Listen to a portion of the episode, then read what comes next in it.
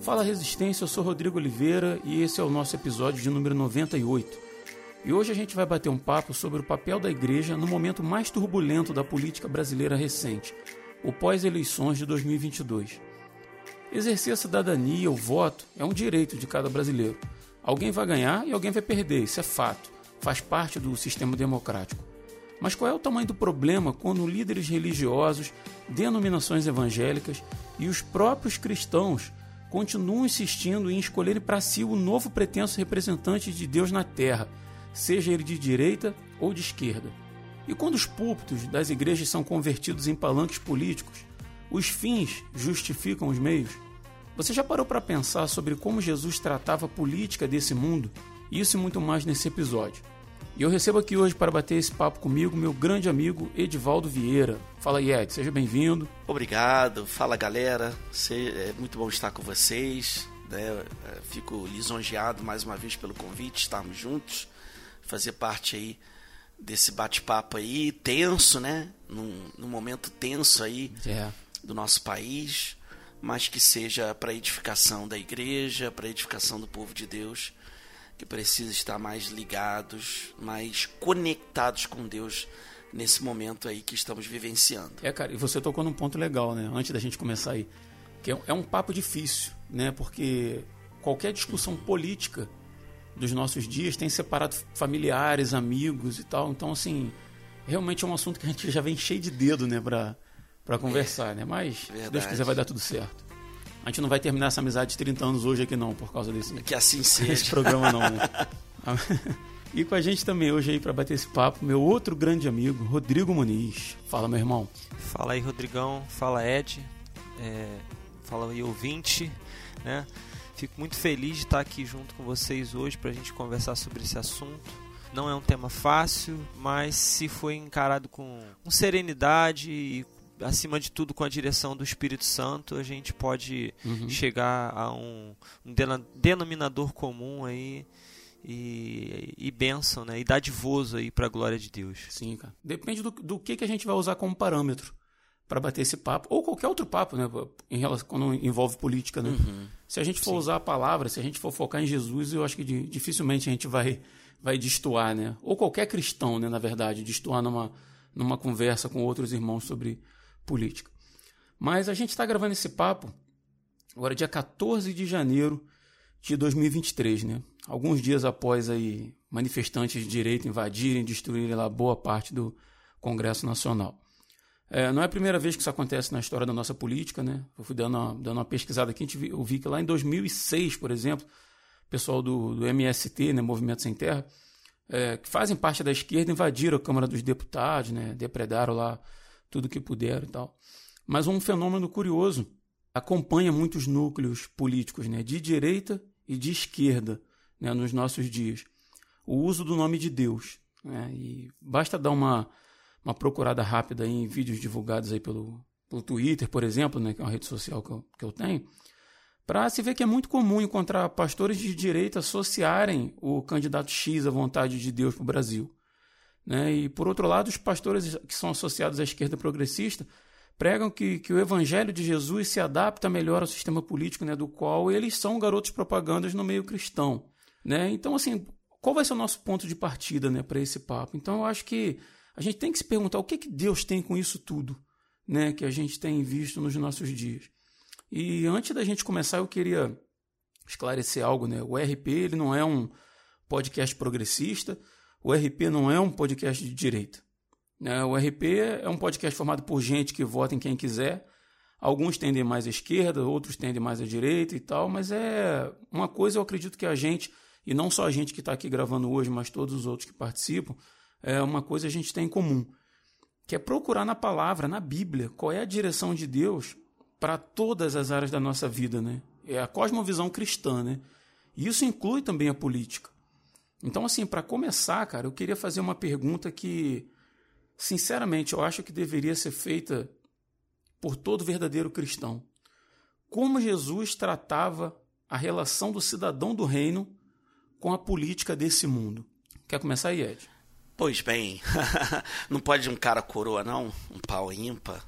Um palitinho? Pode, sempre pode. Não, tô brincando. vamos sempre vamos pode. lá, vamos lá. Vamos caminhar. É, eu percebo na, na, na, Escritura, no ministério de Jesus, que Jesus sempre deixou muito claro que o reino dele não é desse mundo. Né? Uhum. Isso ficou muito nítido, principalmente no momento que ele estava lá diante do, das autoridades políticas. Né? Ele deixou muito claro que o reino dele não era desse mundo. Nós somos cidadãos desse mundo, estamos vivenciando esse mundo, mas o nosso reino não é aqui.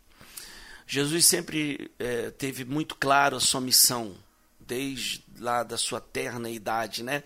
Nós já vimos uhum. isso lá no outro podcast que participamos, né? Ele sempre é, tinha muito nítido no seu coração, na sua vida, sua missão, né? o propósito da sua vida.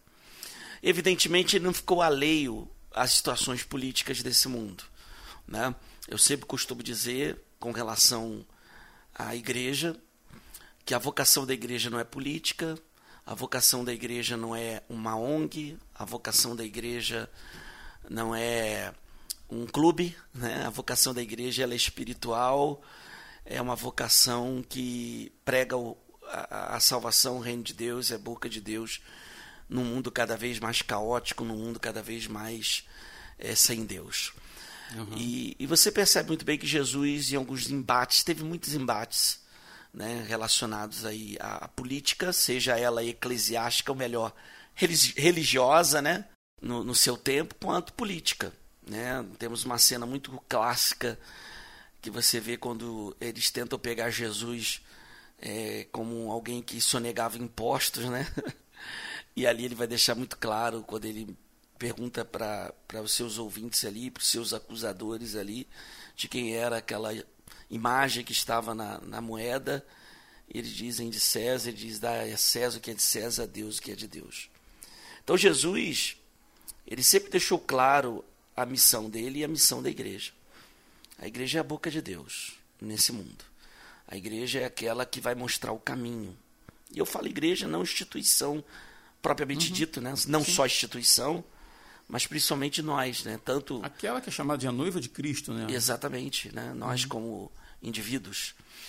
Então, é, Jesus se envolveu politicamente no sentido de, de se aproximar daqueles que estavam marginalizados, evidentemente, pela sociedade, não só política como religiosa, mas, contudo, ele também estava preocupado com os políticos, com os ricos, porque a salvação né, é para todos, seja pobre, seja rico, né, seja político ou não político.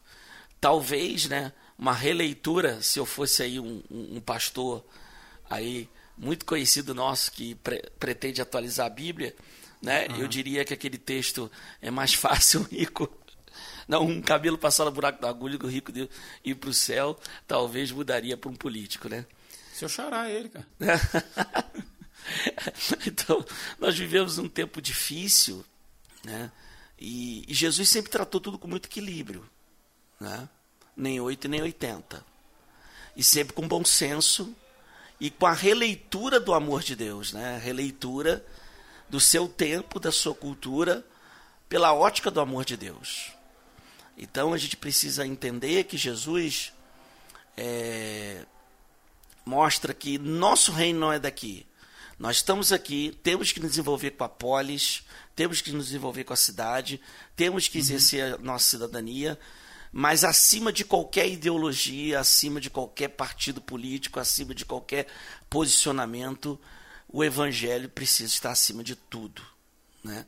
A partir do momento que outra ideologia ou outro pensamento humano esteja acima do evangelho, alguma coisa está errada com o crente ou com a igreja no qual toma esse posicionamento. Agora você vê, cara, como é que é, é curioso que desde lá dos escritos lá do, do Novo Testamento, né, dos Evangelhos, a gente percebe, uh, a, vamos chamar de igreja, né? A igreja, o, uhum, o povo de Deus, é, querendo elevar Jesus a um patamar político, e, tipo assim, de, de, tomar o poder, de tirar ele sob o domínio de Roma e governar uhum. sobre eles.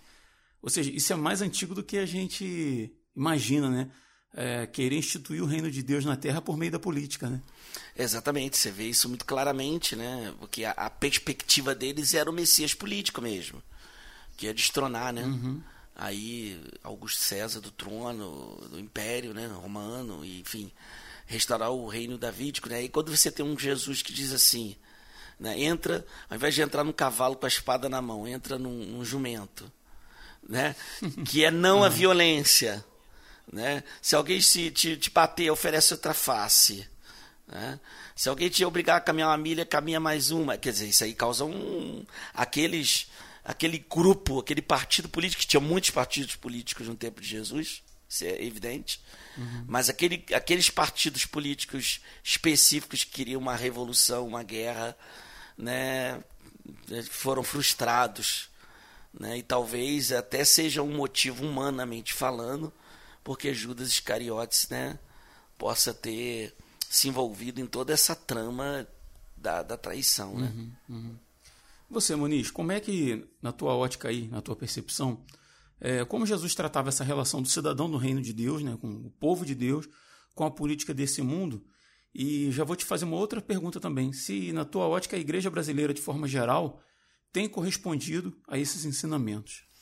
Então, eu, eu concordo né, com o Edivaldo, né, no posicionamento que ele colocou acerca de Jesus, né, inclusive eu tinha separado aqui o mesmo, o mesmo texto né, para mencionar, né, quando ele fala é, ali em Mateus 22, né, é, do versículo 15 ao versículo 22, né, e, que ele fala lá, né, é, dai a César o que é de César e tal.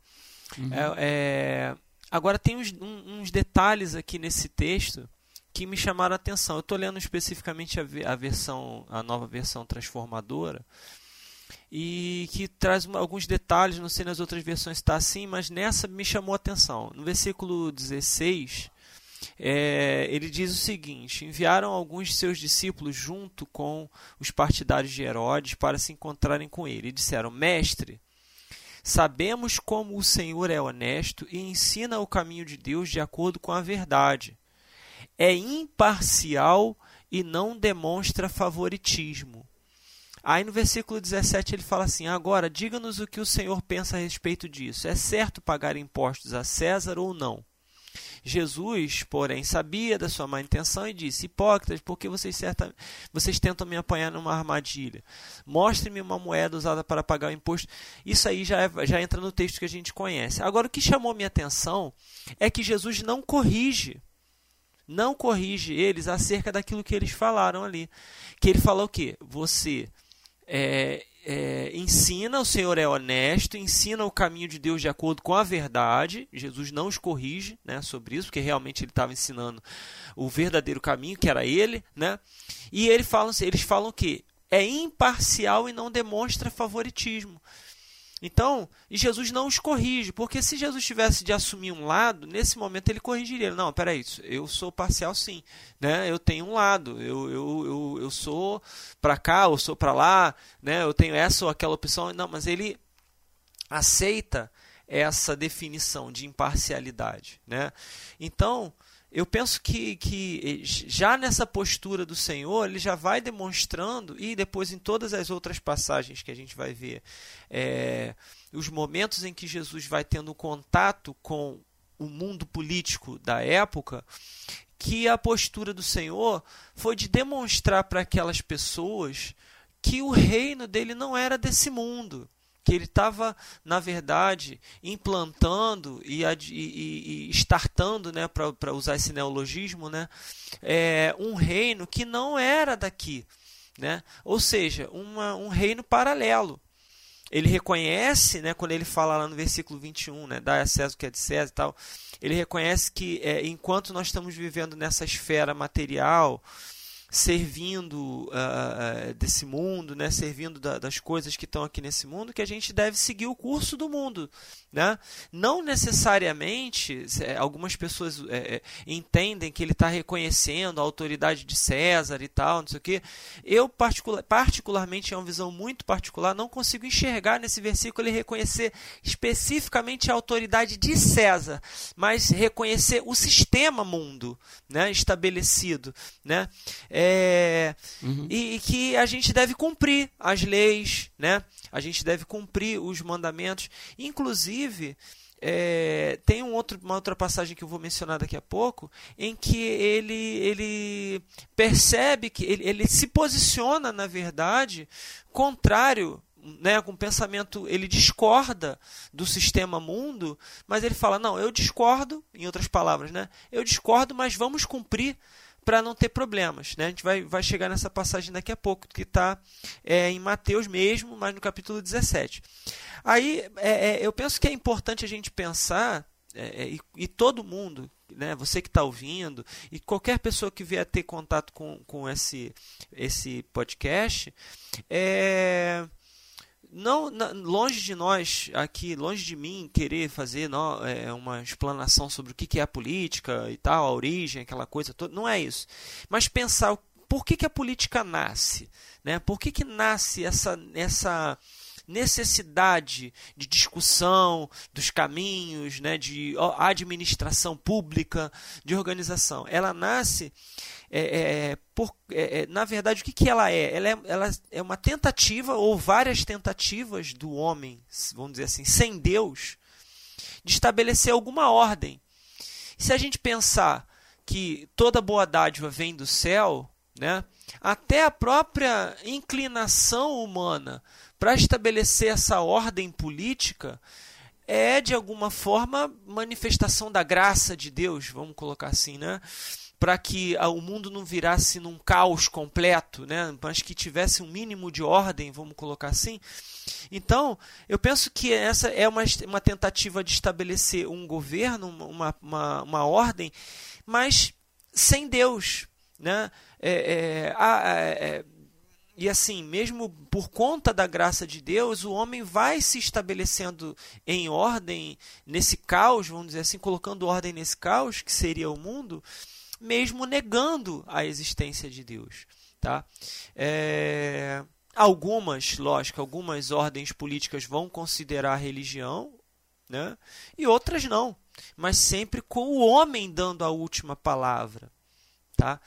E aí, chegando lá em Mateus 17, como eu falei, do versículo 24, olha só o que, que diz. Ó. Quando Jesus e seus discípulos chegaram a Cafarnaum, os cobradores do imposto do templo abordaram Pedro e lhe perguntaram: Seu mestre não paga o imposto do templo? Sim, paga, respondeu Pedro. Em seguida entrou em casa e, antes que ele tivesse oportunidade de falar, Jesus lhe perguntou: O que você acha, Simão?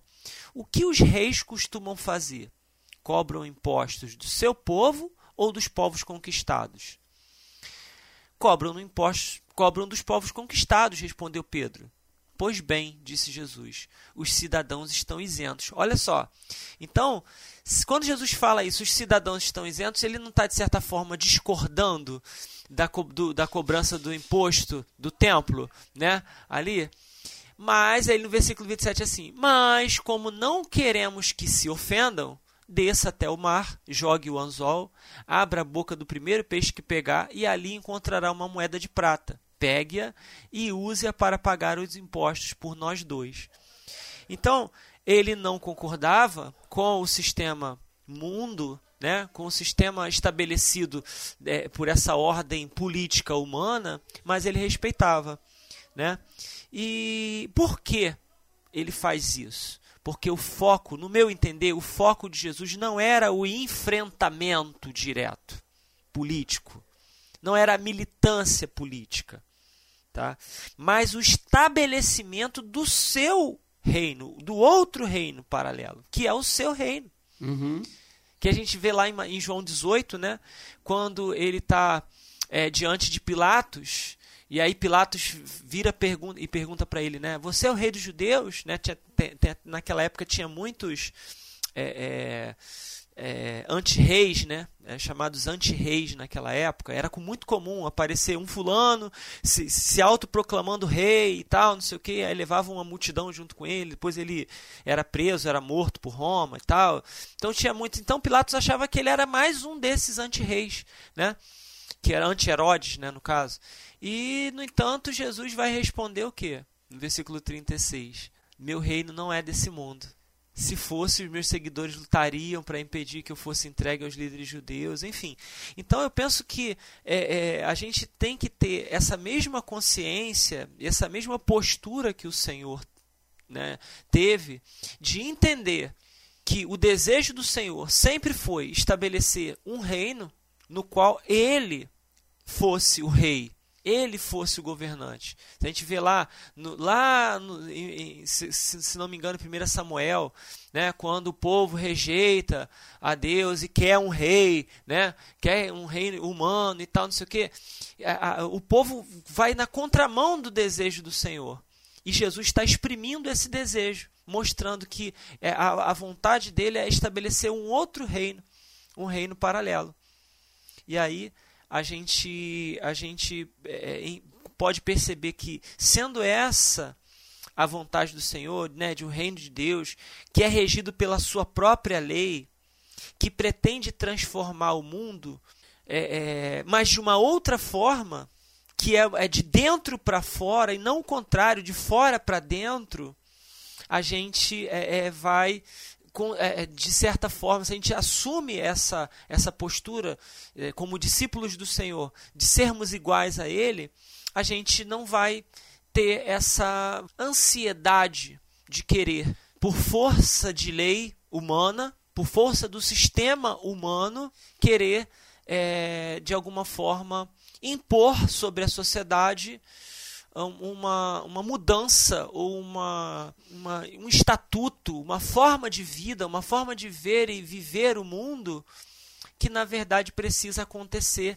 através de metanoia, através de transformação que vem de dentro para fora. Né? Então, você vai acabar, é, de alguma maneira, se o mundo quer viver uma sexualidade diferente, ou acreditar na evolução, ou cultuar outros deuses, legalizar as drogas, legalizar o aborto, não é pela via política que nós devemos impor os nossos valores com relação a isso. Né?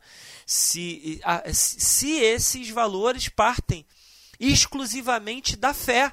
Então não é através da, da, via política que eu tenho que impor que as pessoas não usem drogas, ou que não legalizem a droga, ou que não matem crianças, ou que.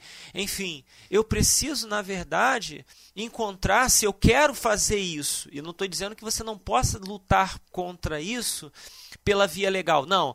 Mas se eu quero é, fazer isso por via legal, pelo sistema mundo, vamos dizer assim, eu preciso encontrar justificativas que não estejam na fé, que não estejam na crença. Eu preciso encontrar uma justificativa é, é, é baseada na, na biologia, né, na ciência biológica ou na sociologia, porque são essas as disciplinas, são essas as ciências que fazem parte desse governo humano natural é, sem Deus. Então é nelas que eu tenho que encontrar a justificativa e não justificar porque na minha Bíblia diz que, que matar é, é crime, então eu não. Não, peraí. Eu preciso encontrar lá uma justificativa que diga, não, a partir do, do, do, do tal dia da gestação é, já é considerado vida e não sei o que, não sei o que, para ir a partir disso justificar. Por quê? Porque esse é um conhecimento comum entre eu e aquele que vai ouvir e não está não tá ligado à fé já que o próprio Senhor não vai usar a fé para é, é, operar modificações na política uhum. humana. E aí, é, respondendo, e não querendo me alongar mais do que eu já estou alongando, respondendo a tua pergunta, é, é, eu penso, né, e aí eu quero ouvir o Edivaldo é, mais sobre isso, eu penso que o problema da igreja não é necessariamente um problema de teologia ou de política, mas é um problema de educação. E não digo só da igreja, não, tá? É um problema do brasileiro em geral. Mas aí eu vou entrar nisso depois, com mais calma, depois de ouvir o Ed. É, depois que eu te fiz a pergunta, é, se a igreja tem correspondido a isso, eu estava aqui pensando que é perigoso eu perguntar isso da forma como eu perguntei, porque a gente acaba falando em nome da igreja, como se a nossa percepção, né, limitada. É, é, é muito importante você, você salientar isso, né? Porque a igreja não é uniforme, infelizmente. É. Deveria ser. Na verdade, ela é, né? A verdadeira igreja é uma só.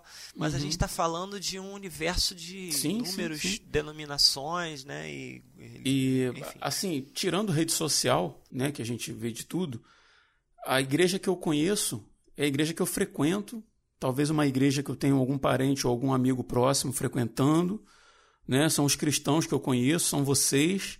Então, assim, é realmente é difícil falar em nome da igreja, né? Mas quando a gente pensava sobre o tema aí, cara, me veio à memória, e eu confesso que eu fui pesquisar porque eu não lembrava onde estava o texto. Eu sabia que era no Velho Testamento, mas lá está lá em 1 Samuel 8, quando é, o Sa- o Samuel, o sacerdote ali, instituído por Deus para lidar com o povo, falar com o povo, direcionar e tal, é, via que Samuel já estava ficando velho e tal, achava, acharam que os filhos, os filhos de Samuel não correspondiam da mesma forma que o pai, e quiseram instituir um rei para eles. Né? E aí Samuel, diz o texto lá que Samuel não gostou do pedido deles, orou ao Senhor e tal, e Deus falou assim, olha, não é só você que eles estão rejeitando, eles estão rejeitando a mim como rei. Exatamente. E aí, aham, e Deus vai falando e tal. E aí Samuel vai lá, vai lá e explica para o povo aquilo que Deus tinha orientado a ele. E diz assim: vou tentar resumir aqui. O rei vai tratar vocês assim: ó, vai tomar seus filhos para serem soldados, vai colocar alguns para servirem nos seus carros de guerra, na cavalaria, outros para correrem na frente dos carros. Vai botar alguns como oficiais, encarregados de soldados e tal. Seus filhos terão que cultivar as terras dele, do rei, fazer as suas colheitas, fabricar suas armas equipamentos para os seus carros de guerra.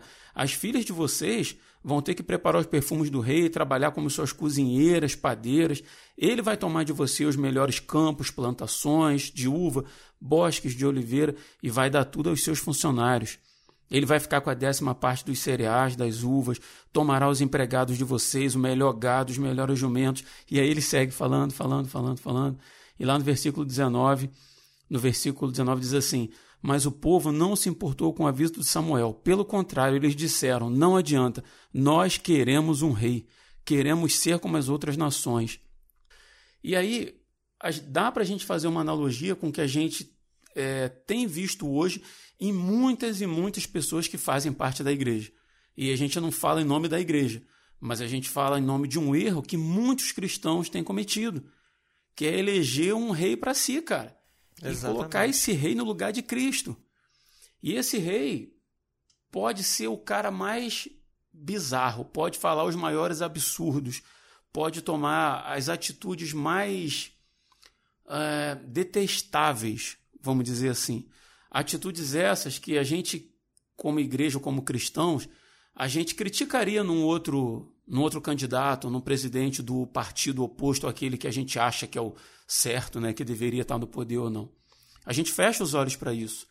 E aí, é, quem dera que a preocupação dos cristãos, da igreja como um todo, e eu não estou falando de denominação, estou falando de pessoas, né, como Ed bem ressaltou, quem dera que a preocupação de todos fosse ter um governo que cumprisse os valores do evangelho, os valores do amor, o valor de, do, do perdão, da justiça, de tudo aquilo que é bom, de tudo aquilo que é honesto, de tudo Sim. aquilo que é feito às claras, de tudo aquilo que é verdade. Porque quando a gente vê o Evangelho, a gente vê Jesus várias, várias vezes falando nisso. Pega lá o Sermão do Monte, vai ver. Vai ler o que, que Jesus está falando, qual, qual é o, o, o parâmetro, o padrão para um verdadeiro cristão.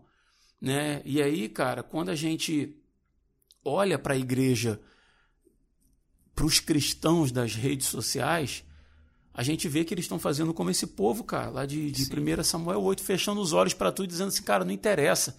A gente quer um rei pra gente. E aí a gente pode fazer uma analogia. A gente pode não, essa analogia é feita hoje com muita frequência. Torcedor de futebol. Cara, eu sou vascaíno, meu time cinco vezes Série B, rebaixado quatro vezes, 20 anos sem ganhar nada. E aí tem aquela coisa, não, pô, é meu time, é meu time, é o melhor time do mundo, porque o Vasco lutou contra o racismo. E não sabe aquela coisa quase Aham. que, que irracional, né? É uma coisa de, de sentimento e tal. E a gente começa a lidar com a política dessa forma. Sabe, a gente para de lidar com a política de uma forma saudável, que é assim, eu acredito no que esse candidato está falando, vou votar nele.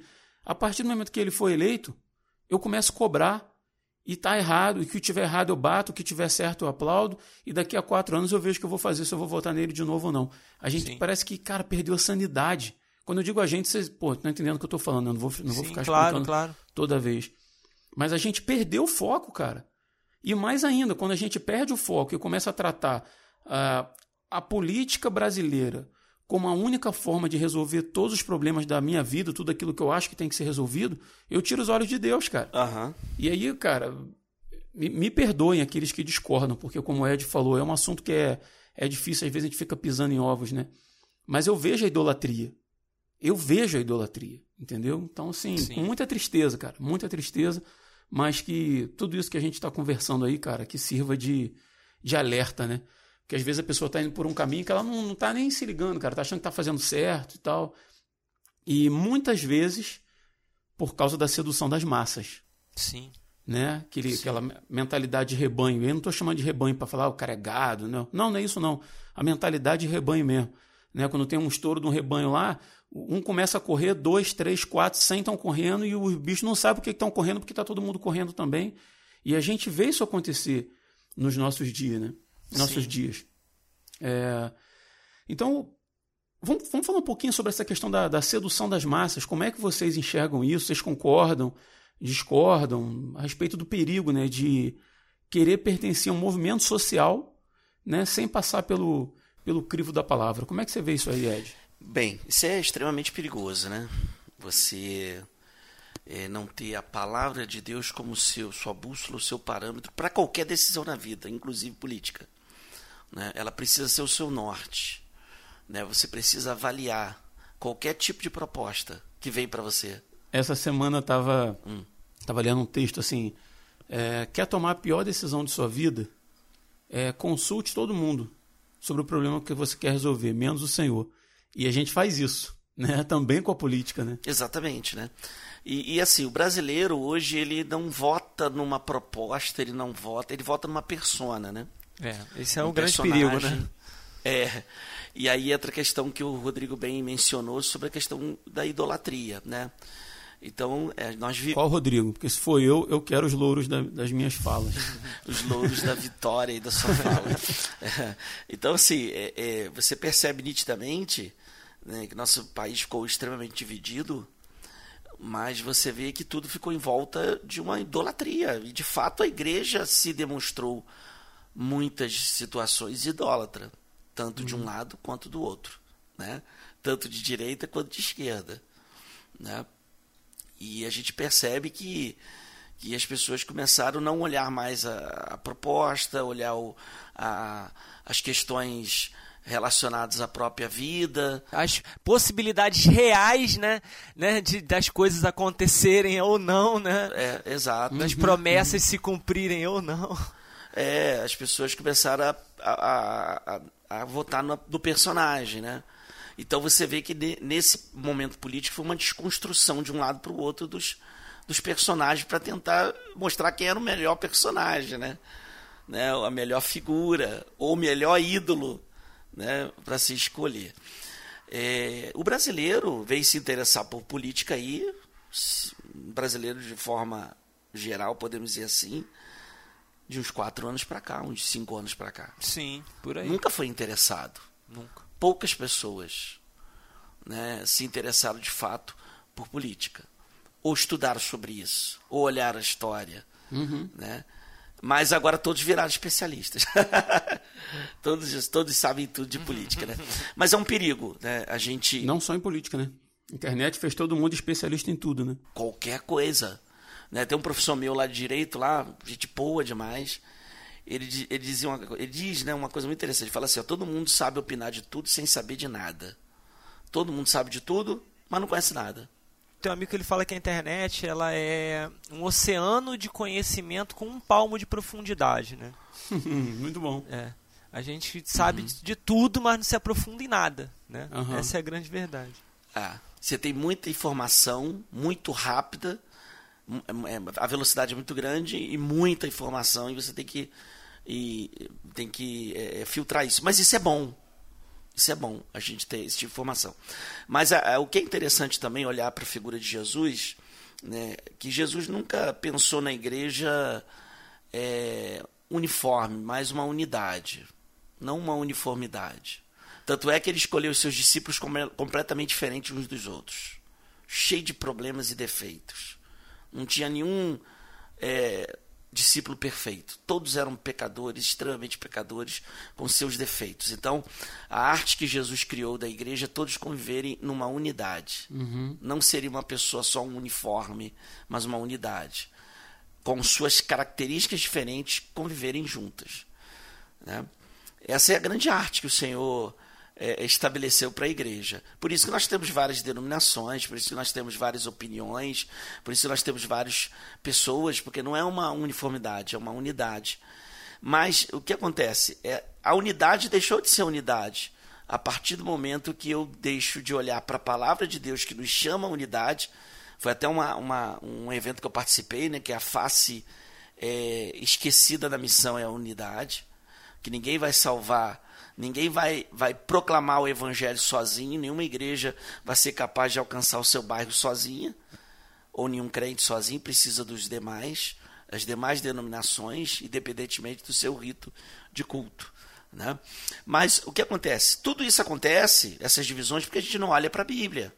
Né? Por que, que a gente é seduzido né, por, por político A e B? Porque a gente não olha para a Escritura. Por que, que a gente vai eleger um Messias né, humano, meramente humano e político? Porque a gente não olha para a Bíblia. A gente tem que entender que os mundos jazem no maligno, que há uma agenda maligna que está sendo implementada já, ó. Perfeito. Há um bom tempo, né? Desde que o mundo é mundo. É, o anticristo está é. aí desde de quando o Senhor acendeu o céu, ele já estava, na verdade, ele já estava tentando antes, né? Mas depois que ele acendeu, pronto, já está aí, né? Desde aquela época, trabalhando, né? É desde que, é, desde que, desde aquela época de Jesus, desde Jesus foi assunto aos céus, pelo menos a gente está aí nessa, nessa princípio das dores, podemos dizer assim, né? nesse milênio aí, né? sem entrar no campo, no campo escatológico de, de fato, né? Mas assim, o mundo jaz no maligno. Não podemos subestimar a capacidade humana de fazer o mal. É só olhar a história. A história mostra muito bem. O problema é que o brasileiro ignora a história, a sua própria história ignora a história do mundo, né? não consegue enxergar as coisas que aconteceram no passado para viver o presente e tomar decisões para o futuro. Né? Nós, como cristãos, né, deveríamos ser os, que, os, os grandes é, baluartes aí da história, olhando a história de Cristo como modelo né, para a nossa vida, olhando a Escritura né, e, e, e vendo nela o nosso referencial. Então, nós temos uma agenda, o mundo jaz no maligno, mas quando a gente começa a, a, a, a nos é, moldarmos a esse, a esse mundo, a gente vai deixando o evangelho de lado. Então eu começo a brigar com meu irmão porque ele é de esquerda ou porque ele é de direita, e a gente se torna inimigo, a igreja começa a se dividir, e casa dividida não subsiste, já diz o Senhor. Né? E, e, e, e o que acontece? Então, a, a, como eu falei no início, quando todo o pensamento humano, seja ideológico, eh, seja plano de governo, seja o que for, estiver acima do evangelho, estiver acima do evangelho, há alguma coisa errada com você, meu irmão cristão. Se a sua ideologia de direita ou esquerda está acima do evangelho, há alguma coisa com você errada. Deu ruim. Porque o evangelho precisa estar acima, é né? Deu ruim. O evangelho precisa estar acima de qualquer coisa.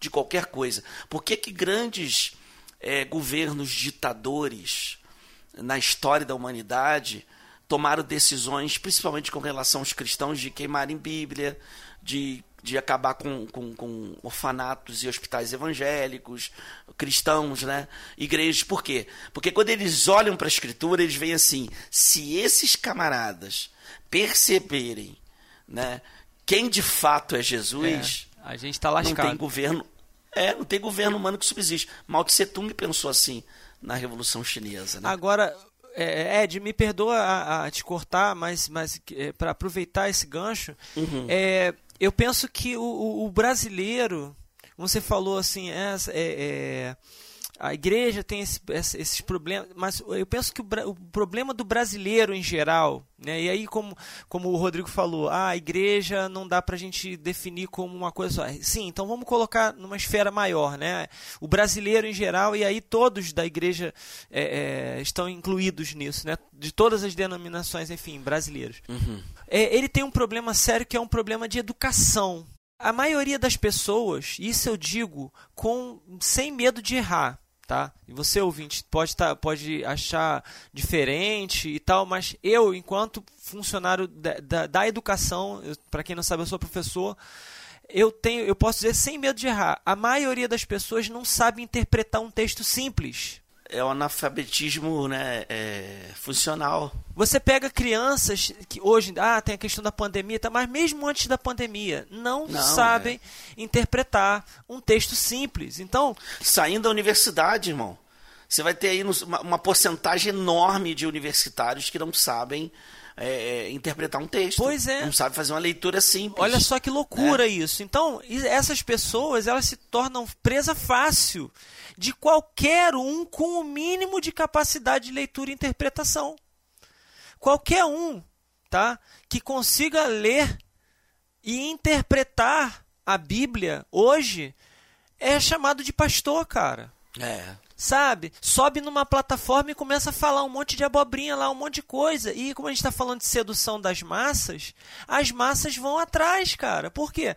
Porque não se dão o trabalho de aprender o português, de pegar a Bíblia, a boa parte dessas pessoas, de pegar uma Bíblia e de tentar ali, com a ajuda do Espírito Santo, logicamente, entender o que, que o texto está dizendo, o que, que o texto bíblico está dizendo. É aquilo que você acabou de falar, Ed. Os, os líderes, quando eles olham para as Escrituras, eles falam, cara, esse livro aqui é perigosíssimo para qualquer tipo de dominação autoritária sabe? Tem aquele uhum. filme, o livro de Eli, né? Que, que é um... Passou pela minha cabeça Nossa. agora. É exatamente. Aquilo ali é uma, é uma, uma, uma, uma, uma ilustração muito clara com relação a isso. Não né? é, porque eles sabem, cara, se, se esse livro cair nas mãos erradas ou certas, vamos dizer assim, a pessoa domina o mundo. Então, e as pessoas, e hoje nunca foi, nunca foi tão fácil você ter Bíblia. Você tem Bíblia no celular, uhum. você tem Bíblia na internet, você quer comprar uma Bíblia, com menos de 10 reais você compra uma Bíblia. Hoje nunca foi tão fácil você ter Bíblia, mas ao mesmo tempo, nunca foi tão notória o notório analfabetismo bíblico das pessoas. As pessoas não conseguem pegar o texto, ler ali entender o que, que Jesus está dizendo, sabe? Então, isso, isso acontece não só por uma questão, né, não só na questão religiosa, mas de uma forma geral, porque o modelo educacional que a gente tem é um modelo em que os, é, os alunos eles não aprendem a, a, a, a interpretar, eles não aprendem a aprender, eles aprendem a decorar sabe? Então, eles não aprendem o que realmente importa. É, a gente tem um currículo mínimo lá, né? É, e aí, me perdoa estar tá, é, é, puxando para esse lado da educação, mas eu não consigo ver diferente. Porque a gente tem lá um currículo mínimo e tal, a gente tem vários problemas de ordem pedagógica, a gente tem uma pedagógica extremamente ultrapassada, medieval, que a gente usa até hoje. A gente tem é, é, disciplinas que se ensinam coisas que, que o aluno nunca vai saber para que, que ele vai usar aquilo. E aí a escola se torna, ao invés de ser um instrumento para gerar cabeças pensantes, ela acaba se tornando um instrumento para fazer com que as pessoas tenham ojeriza pela leitura. E aí você vai ter uma parcela da população que vai abandonar o conhecimento de Cristo e a lei do Espírito, que é o amar a Deus sobre todas as coisas, amar o próximo como a si mesmo e tal, e tudo aquilo que advém disso, as pessoas vão abandonar simplesmente porque elas não aprenderam a entender isso. E elas abandonam né, a, a postura que Cristo estabelece para a igreja em relação à vida, em relação ao mundo, em relação à política, em relação ao relacionamento de uns aos outros e transforma. É, é, o discurso cristão, evangélico ou não, num discurso ideológico, político e partidário. Por quê? Porque vem dessa ignorância. É, e aí você vai adaptar a Bíblia conforme o seu discurso. Pronto, é isso. Você faz o inverso, né? E aí você vê, de fato, a igreja sendo extremamente influenciada pelo pensamento secular que jaz no maligno. Exatamente. A Bíblia Pronto. sem Cristo como chave hermenêutica, uma chave de interpretação, é a mãe das maiores heresias, né? Exatamente. Aí você pega líderes que vão se achar no dever de orientar, entre aspas, russas, né? Como diria o Will, os seus membros nessa ou naquela direção, né? Seja à direita, seja à esquerda, eles acham que tem o direito de fazer isso. Por quê? Porque o povo é cordeirinho ali, é, né? É, é, como alguns dizem, né? É o gado miúdo, né? E tal, e vai, direciona para lá ou para cá né? Quando na verdade eles deveriam manter o que? A centralidade do evangelho. Uhum. E a decisão de cada um individualizada. Sabe? E você não tem que decidir porque o teu pastor decidiu por você, você não tem que decidir porque a massa está tá seguindo nessa direção, não. Você tem que decidir porque você e o Espírito Santo, vocês ali, um e o outro, o Senhor te revelou na palavra que você deve é, é, se, por exemplo, se preocupar com o seu próximo, ir lá e, e dar um prato de comida para aquela pessoa que está ali. E você não está fazendo isso porque você é de esquerda ou porque você é de direita, né? Ah, você participa de, como eu participar de um, de um trabalho com moradores de rua e tal, que atende. Eu não estou fazendo isso porque eu sou de esquerda ou porque eu sou de direita, não. Mas porque o Espírito Santo de Deus me fez entender e enxergar quando eu leio a minha, a minha Bíblia que eu preciso servir o meu irmão, amar o meu próximo. Isso não tem nada a ver com ideologia po- político-partidária. A ideologia, lembrando, é uma tentativa humana de colocar ordem no caos, que pode se aproximar do evangelho, né? Não o contrário, o evangelho se aproximar de uma ideologia humana. Que que é isso? É agora é o, é o poste que, desculpa a expressão, é o poste que mija no cachorro? Como, que, como é que é? Não, não tá, tá tudo ao contrário, pô. Sabe? Eu adaptar a Bíblia à, à, à ideologia do Marx, eu adaptar a Bíblia à ideologia do Adam Smith, não, tá errado isso, sabe? Então a gente precisa é, entender que é, é, e estar tá atento a essa essa postura dessas lideranças, vamos dizer assim, que vem nas massas também, desculpa, né, a possibilidade de enriquecimento, né, de fazer os conchavinhos lá, né, políticos e tal. Não, eu tenho 3 mil membros e tal, e não sei o que, eu posso, né, ah, eu tenho 700, pessoas, 700 votos aqui, eu tenho Uhum. 1.500 votos, tenho 10 mil votos aqui, eu posso tá, te ajudar, porque tem um conchavinho, né, ou porque né, vai ampliar meu poder, né, na cidade e tal, não sei o que. A gente precisa entender e estar atento para isso, que isso está acontecendo e, e demais. E por isso que tem muita gente que está fazendo o que está fazendo aí, seja para um lado ou para o outro, o que quer que seja, por causa dessa ignorância, sabe?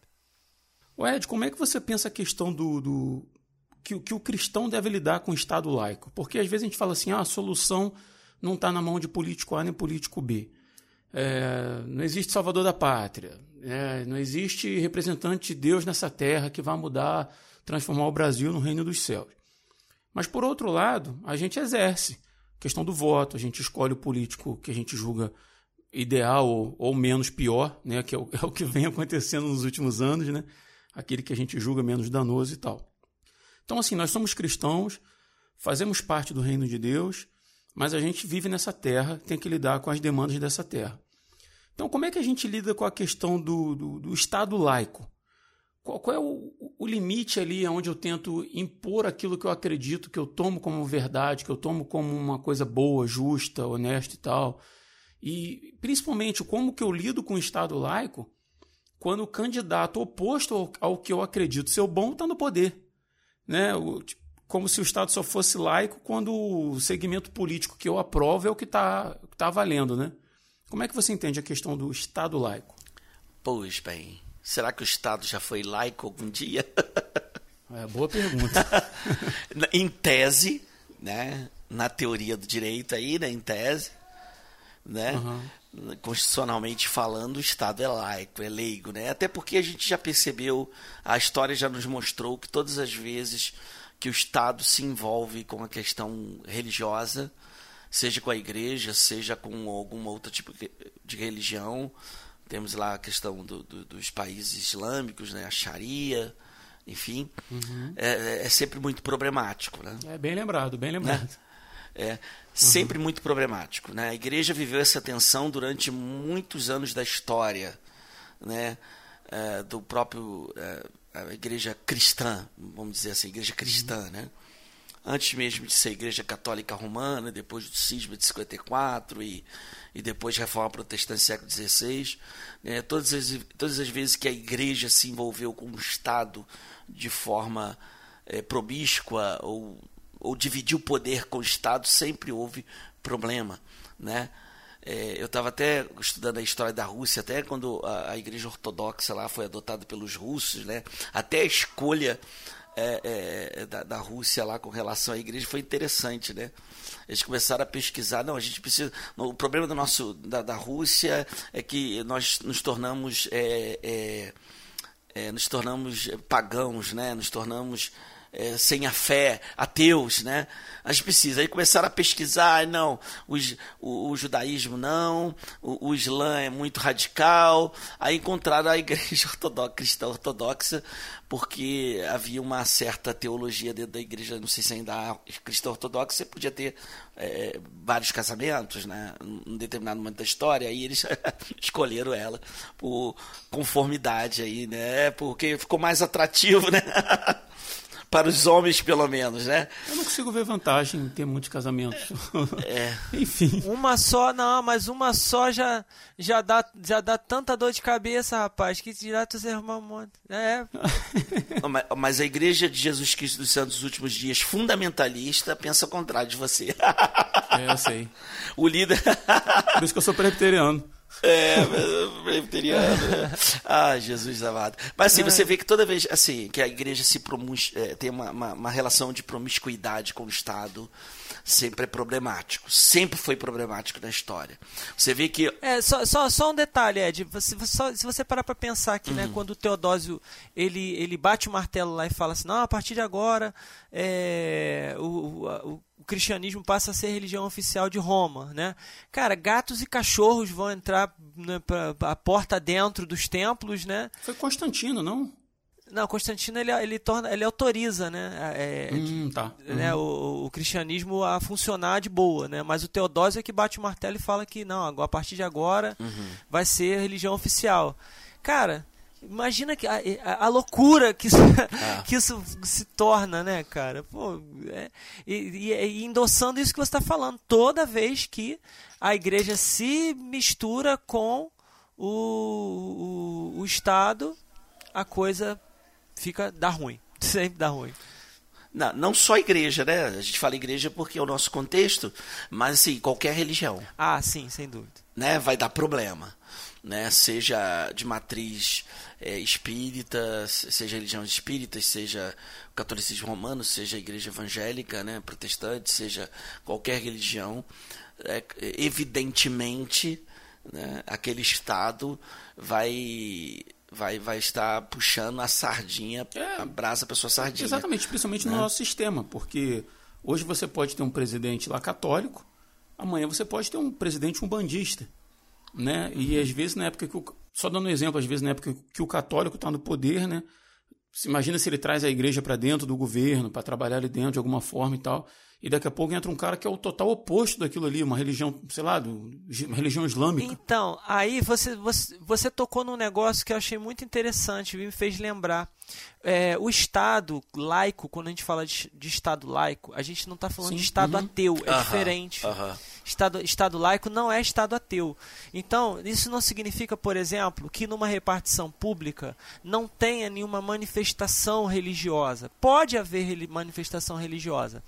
O que o Estado laico garante é que haja qualquer manifestação religiosa. Exatamente, né? exatamente. Tipo, então, é, o pessoal fica revoltado, ah, porque é, o, o, o, o político fulano de tal ele fez uma, uma, uma sessão lá solene em que ele chamou representantes da Umbanda e eles estiveram lá e fizeram um ritual de Umbanda lá dentro e tal, não sei o que, não pode, tal, não sei o que.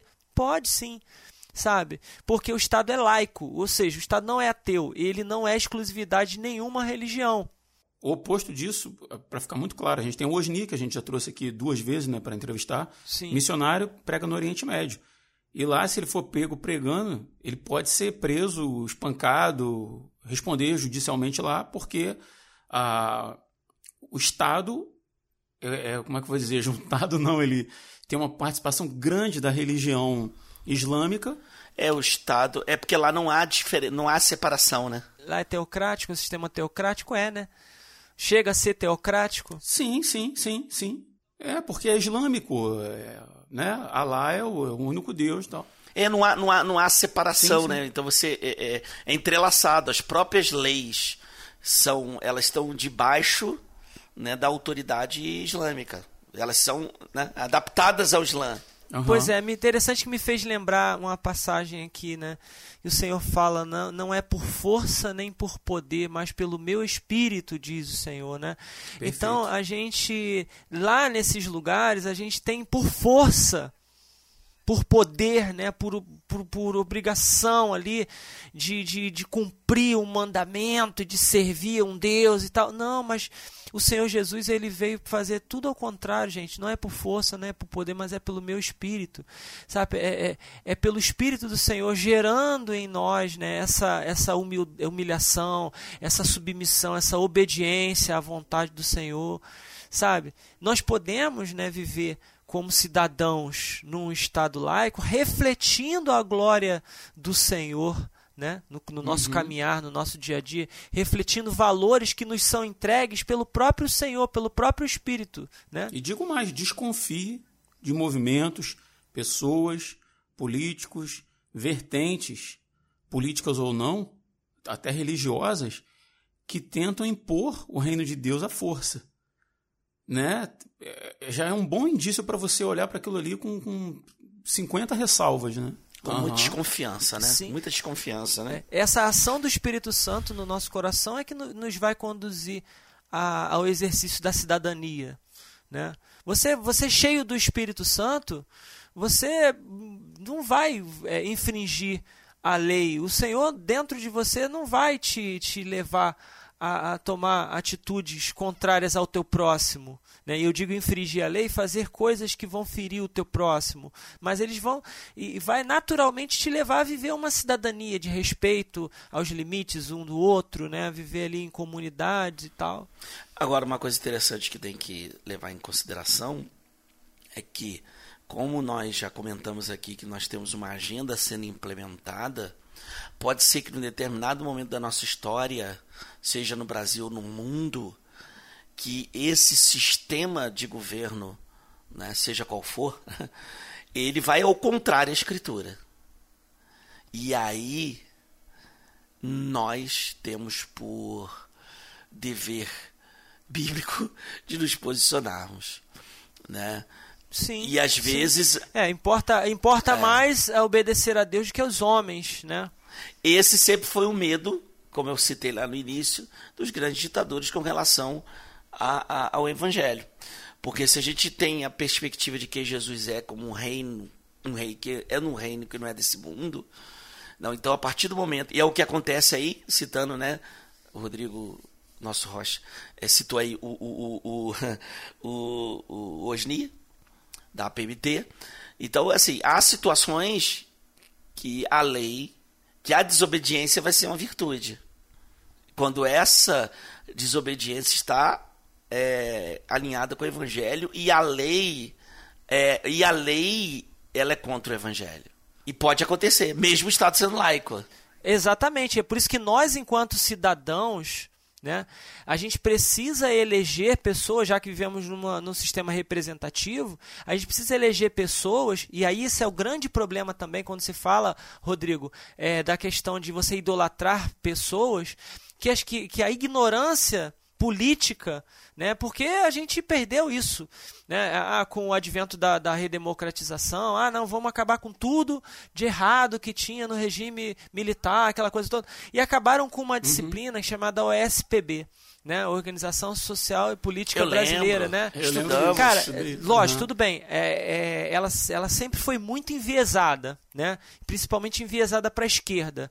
Mas é, tinha coisas ali que você é, que, que são fundamentais e que hoje se você não te, se o professor não tiver uma sacada para isso, passa batido, que é ensinar para a criança e para o adolescente o que, que é um sistema representativo, como que funcionam os três poderes do país, né? o judiciário, o executivo, o legislativo, como é que funciona tudo isso, a questão do voto, sistema eleitoral, tudo isso. As pessoas são tão ignorantes quanto a isso que elas vão ouvindo cada coisa no WhatsApp, elas vão ouvindo cada bobagem no WhatsApp, sabe, que vai circulando, e elas vão dando crédito para essas coisas, sabe? Mas por quê? Porque não, não tem um, um conhecimento acerca disso. Então a gente, por não ter esse conhecimento, a gente acaba é, é, é, é abandonando um, uma coisa que é legítima, que aí eu volto aonde eu queria chegar.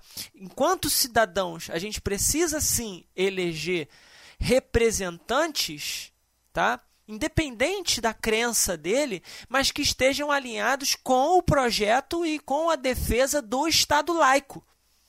Isso é fundamental, porque e não do Estado ateu, porque a partir do momento que o Estado laico se tornar um Estado ateu ou um Estado enviesado e ou alinhado com uma determinada religião só, aí sim, como o Edvaldo falou, começa a dar ruim. Porque aí a gente vai começar sim a ser perseguido, a gente vai começar sim a ser é, é, tolhido nas nossas liberdades, vamos dizer assim, de, de, de, de culto, de crença, de, de, de, manifestação do pensamento. E aí a gente vai ter que começar a surgir contra isso, como já acontece em vários lugares do mundo. A igreja é, é perseguida ao redor do mundo, as igrejas subterrâneas na China, em outros lugares. Vai começar a acontecer aqui. Então, por isso que a gente precisa precisa sim eleger pessoas para manter o Estado laico. Ele é necessário para que a gente possa continuar com a nossa liberdade de pregar na praça, na rua, no templo, aonde a gente quiser, uhum. entendeu? E não é difícil, né, cara? Pelo discurso do, dos políticos que a gente tem, pelo nível dos políticos que a gente tem, cara. Não, não, é, não é difícil você olhar para um cara e, saber quais são os, os anseios, né? Se, se é a favor de democracia, se está mais preocupado com, sei lá, se manter no poder ou tomar o poder, né? Que seja. Sim, eu acho que as pessoas não precisam ter medo do, do político A ou B. Primeiro porque presidente não, não, não é o presidente que decide isso né? Se o Estado vai ser laico ou não. Então, quem decide isso é o, é o uhum. Congresso, sabe? Então você tem que estar atento até nos deputados e senadores, que são eleitos que muitas vezes as pessoas trocam o voto por um, um saco de cimento, por um, né, por um, um 100 reais e tal, não sei o que, um jogo de camisa de, de time, de futebol, sabe? Então a gente tem que estar atento nesses caras que estão lá votando as leis, né? E, e, e se esses caras estão realmente mantendo é, esse espaço para que a gente continue. Então, não estou lá, não estou preocupado se o fulano, se o político A, o presidente A, o presidente B, se ele faz culto dentro do Palácio do Planalto, se ele bate curimba. Uhum. Eu não estou preocupado com isso. Ai, porque o, a casa do povo está nas mãos do não sei o que, não sei o que. Gente, é tanta ignorância, sabe? Eu não estou preocupado com isso. Eu estou preocupado sim em que a palavra de Deus continue sendo pregada e eu tenho a liberdade para isso. Pronto. Uhum. Né? Obviamente, cara, a gente quando, quando vota, num, numa pessoa especificamente, né? E aí, seja ele vereador, prefeito, deputado estadual, é, senador ou presidente, né? Que seja, obviamente, como a, a, a nossa ótica ela é cristã, ela é bíblica, ou deveria ser, né?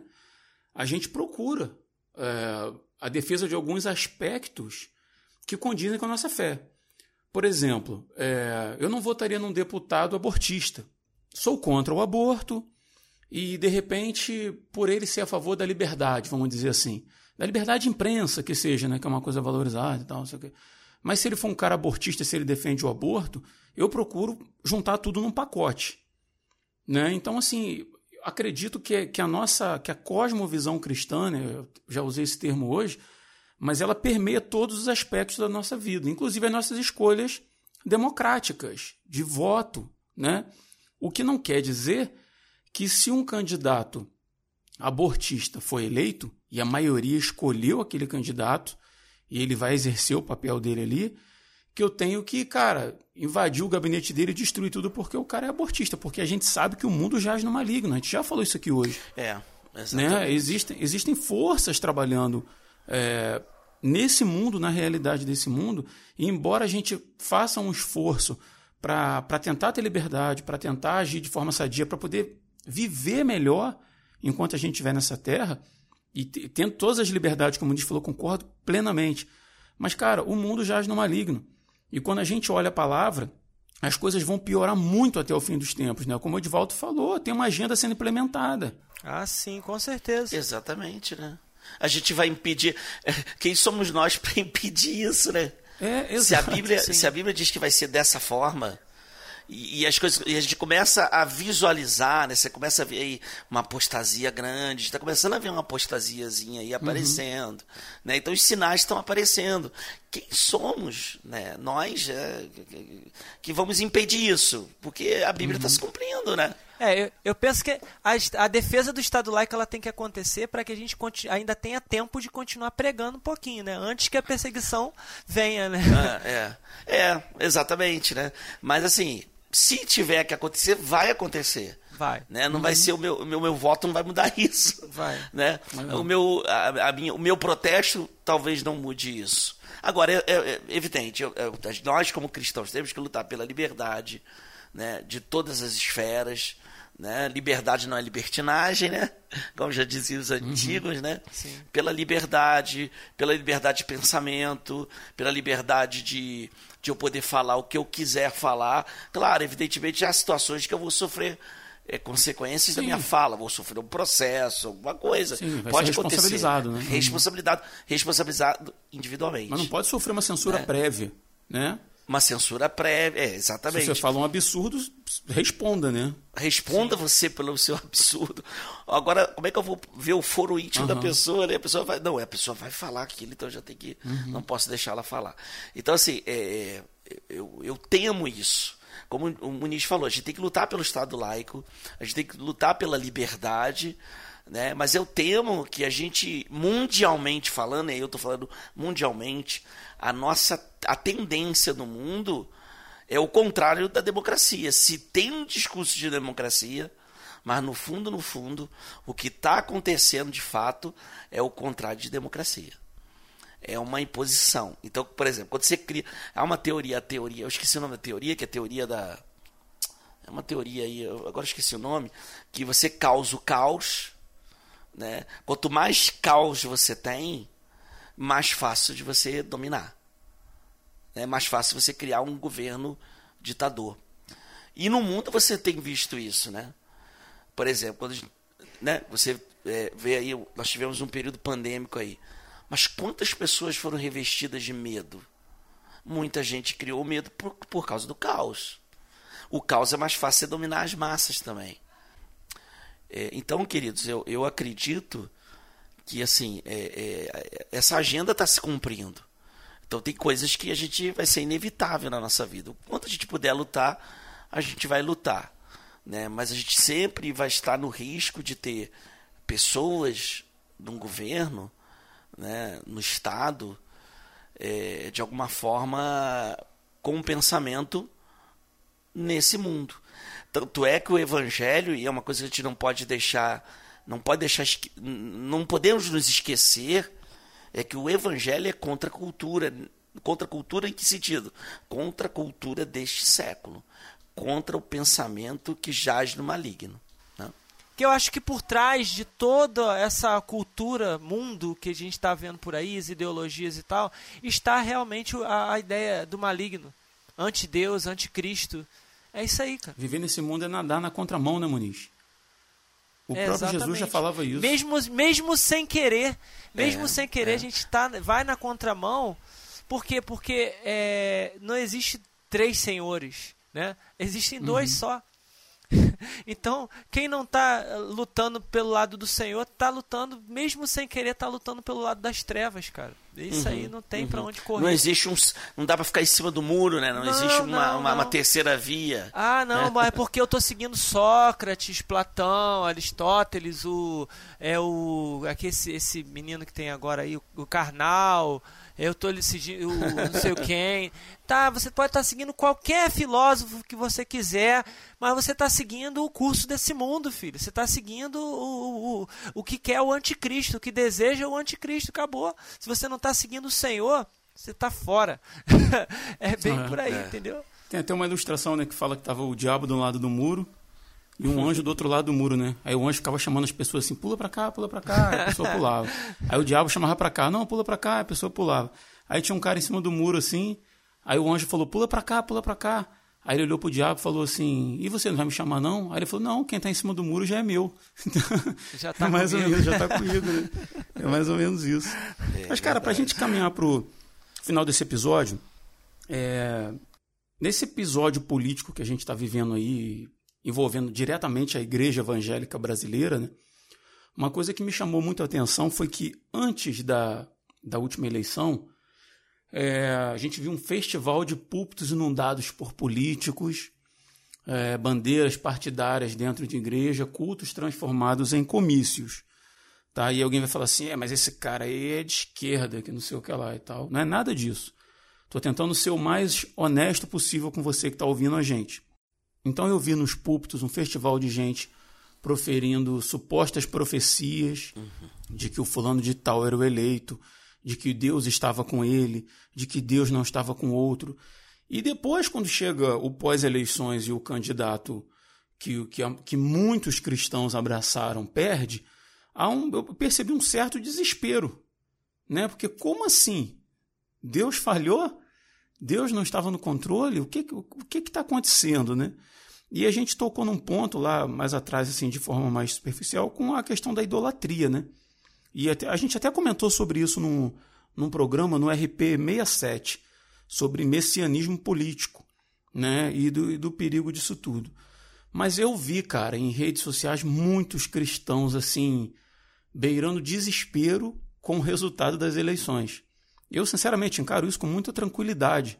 Com muita tranquilidade. Não era meu candidato, não são valores que eu aprovo, tenho N discordâncias da, da questão do Lula, de ter sido preso, tudo isso que todo mundo sabe. Mas, cara, eu vivo num Estado laico. Partindo do princípio de que a gente não teve é, uma real definição de que houve uma, uma fraude nas eleições e tal, e eu tenho que lidar com o candidato que está lá. Eu lido com isso de forma muito tranquila. Mas, repito, vejo um monte de gente desesperada, e não sabe o que, que vai fazer, e clamando por uma intervenção dos céus para que. Enfim. A pergunta que eu quero fazer para vocês e, e para a gente deixar de, de, conclusão desse cast aqui é: Deus está realmente no controle, cara, de tudo que está acontecendo? Nosso irmãozinho que está do lado de lá do fone de ouvido, ele pode olhar para quem foi eleito, pode olhar para o que está acontecendo, embora discorde disso de uma maneira assim absurda, que aquilo doa nele, que pode acontecer. Mas ele pode ter a tranquilidade que Deus está no controle. Né? E, por fim, aonde que deve residir a nossa esperança, cara? Para que a gente tenha paz, nos dizem que as coisas não andam de acordo com o que a gente acha que deveria andar.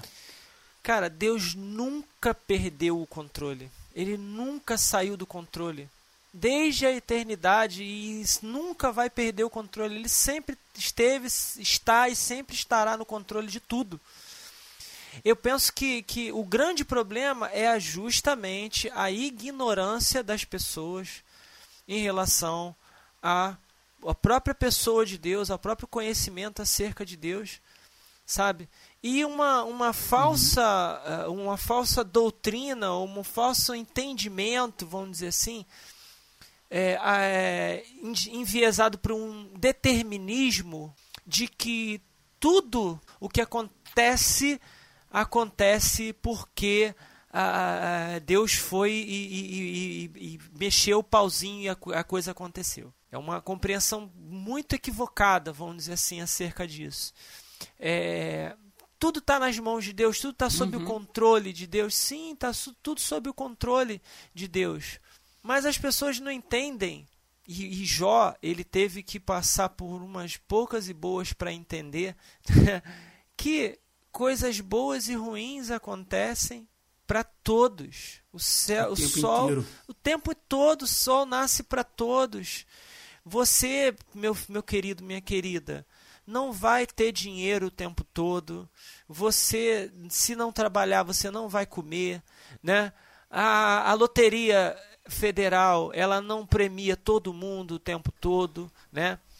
Você uhum. não vai ter saúde o tempo todo. Você vai morrer, hum. mesmo você sendo crente, você vai ficar doente, você vai morrer. Me, mesmo sendo cabeça, e não cauda. Mesmo sendo cabeça e não cauda, né? Você vai ficar doente, você vai morrer. Às vezes você é a cabeça e às vezes você é a cauda. Né? Depende da situação.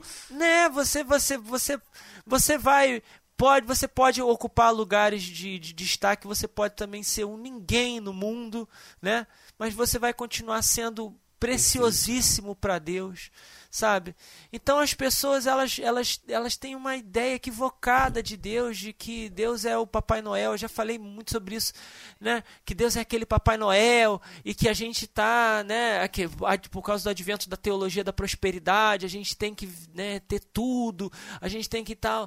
E gente, ah, não, porque o Lula ganhou, então Deus não está no controle, então foi o diabo que colocou o Lula. Gente, olha, a minha sugestão, gente, se você tem Bíblia, dobra o teu joelho, pede perdão ao Senhor e, e fala, Senhor, eu preciso te conhecer mais, eu preciso orar mais, eu preciso ler mais a tua palavra, tipo, saber quem é o Senhor, sabe? Eu acho que a própria permissão de Deus para que coisas aconteçam contrárias àquilo que a gente imagina que deveriam acontecer, né, que seria a nossa vontade.